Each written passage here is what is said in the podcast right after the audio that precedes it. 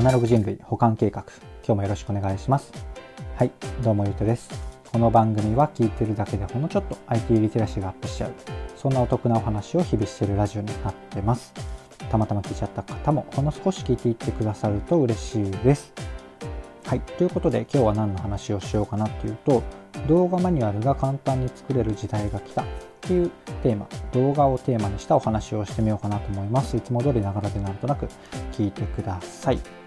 はい。ということで早速本題なんですが、えー、これ手引きっていうサービスがあのたまたま知る機会があってすごいいいなと思って今日はご紹介をしてるっていうそんな感じですね。で手引きって何かっていうと、えっとまあ、サイトに書いてる言葉で言うとクラウド動画教育システムって書いてあるんですけど、まあ、難しいことは置いておいてスマホで、えーと、簡単に動画を撮って、えー、マニュアル、まあテキストとか、えー、パワーポとかそういうものだと伝わりにくいこうマニュアルってああるじゃないですか新人教育的なものなのかこういろんなマニュアルがありますけど、うんと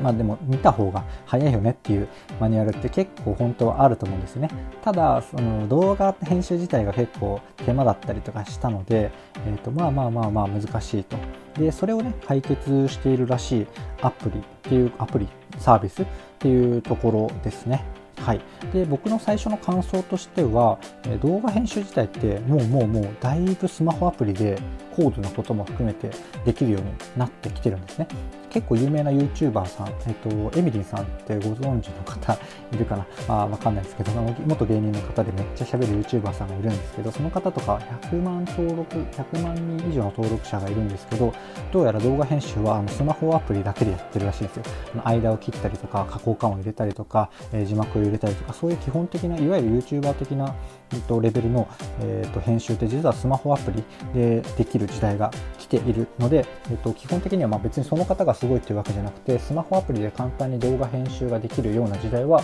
えーと、来てはいるんですよ。なのでなんかこの手引きっていうサービス、まあ、そのレベルであれば別にいらないんじゃないかなと個人的には一瞬思っちゃったんですけどあのよくよく見てみるとねよくよく見てみると見てみるとこの自動字幕とか翻訳みたいなところがすごいそうなんですよなのでなんだろう今タイトルでその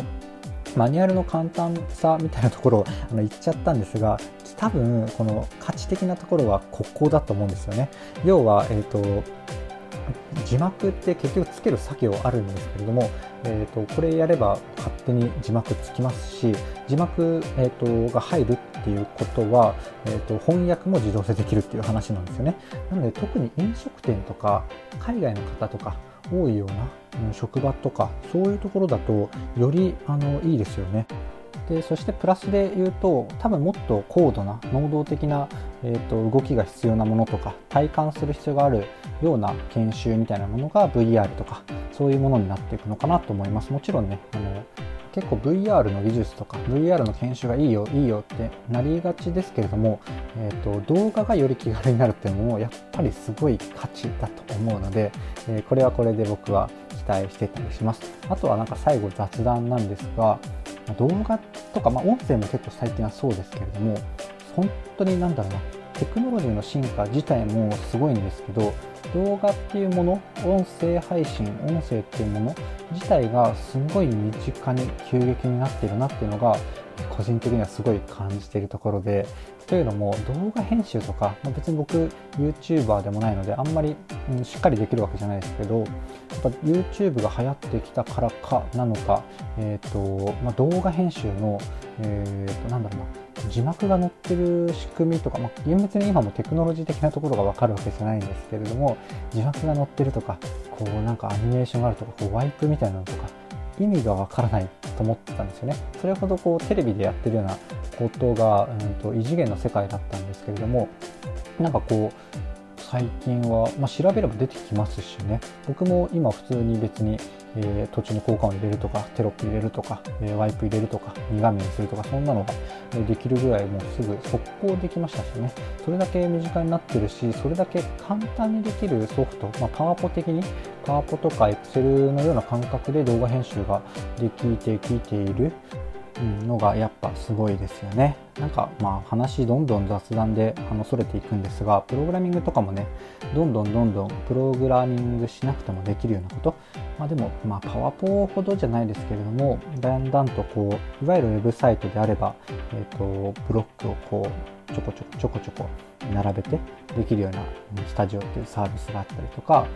まあ、他にもいろいろあるんですよ。まあ、でもねあの言いたいところは何かっていうと本当にあの聞いてくださってるあなたが想像している範囲以上に当たり前にこう、まあ、本当パワポとかエクセルとか電卓レベルで、うんと、もうちょっと今難しいとっつきにくいものたちもあの触るような機会がどんどんどんどん出てくる時代がもう少しで来ると思うんですよね。で僕はそれにめちゃめちゃワクワクしているし、えーと、聞いてくださるあのあなたも、えーとそこにこう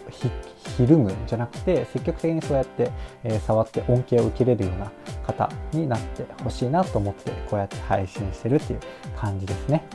うん、今日は本当、本当、初め何の話をしてるか、今ちょっと忘れちゃったぐらいなんですが、何でしたっけ？えー、と、あ、手引きか。動画編集のマニュアルですね。やっぱこれ自体もすごいなっていうところで、あのー、締めようかなと思います。こんな感じで、えっと、僕の放送では、えー、ウェブとかアプリとか、そういうものを題材にしつつ、どちらかというと、そこの情報自体というよりは、えー、そこから僕が感じていることとか、関連して、えー、知っていることをお届けするような感じですね。なので、今日とか結構会長で、最初に何の話をしているかわからなくなるぐらいこう展開をしてねあの話ができたのでまあまあ、えーと、気持ちよい回なんですがこれが、えーと、イレギュラーというよりは割とよくある話でして、えー、ちょっとこれがねあの嫌だなとかあの何言ってるか分かんなくついていけないなって思う方ももしかしたらいらっしゃるかと思うんですが、えー、ちょっとこうついていけるよとか あの心優しい方とか、えー、周辺の話まで聞けてラッキーって思ってくださる方はですね是非フォローとかいいねとかコメントやレターいただけると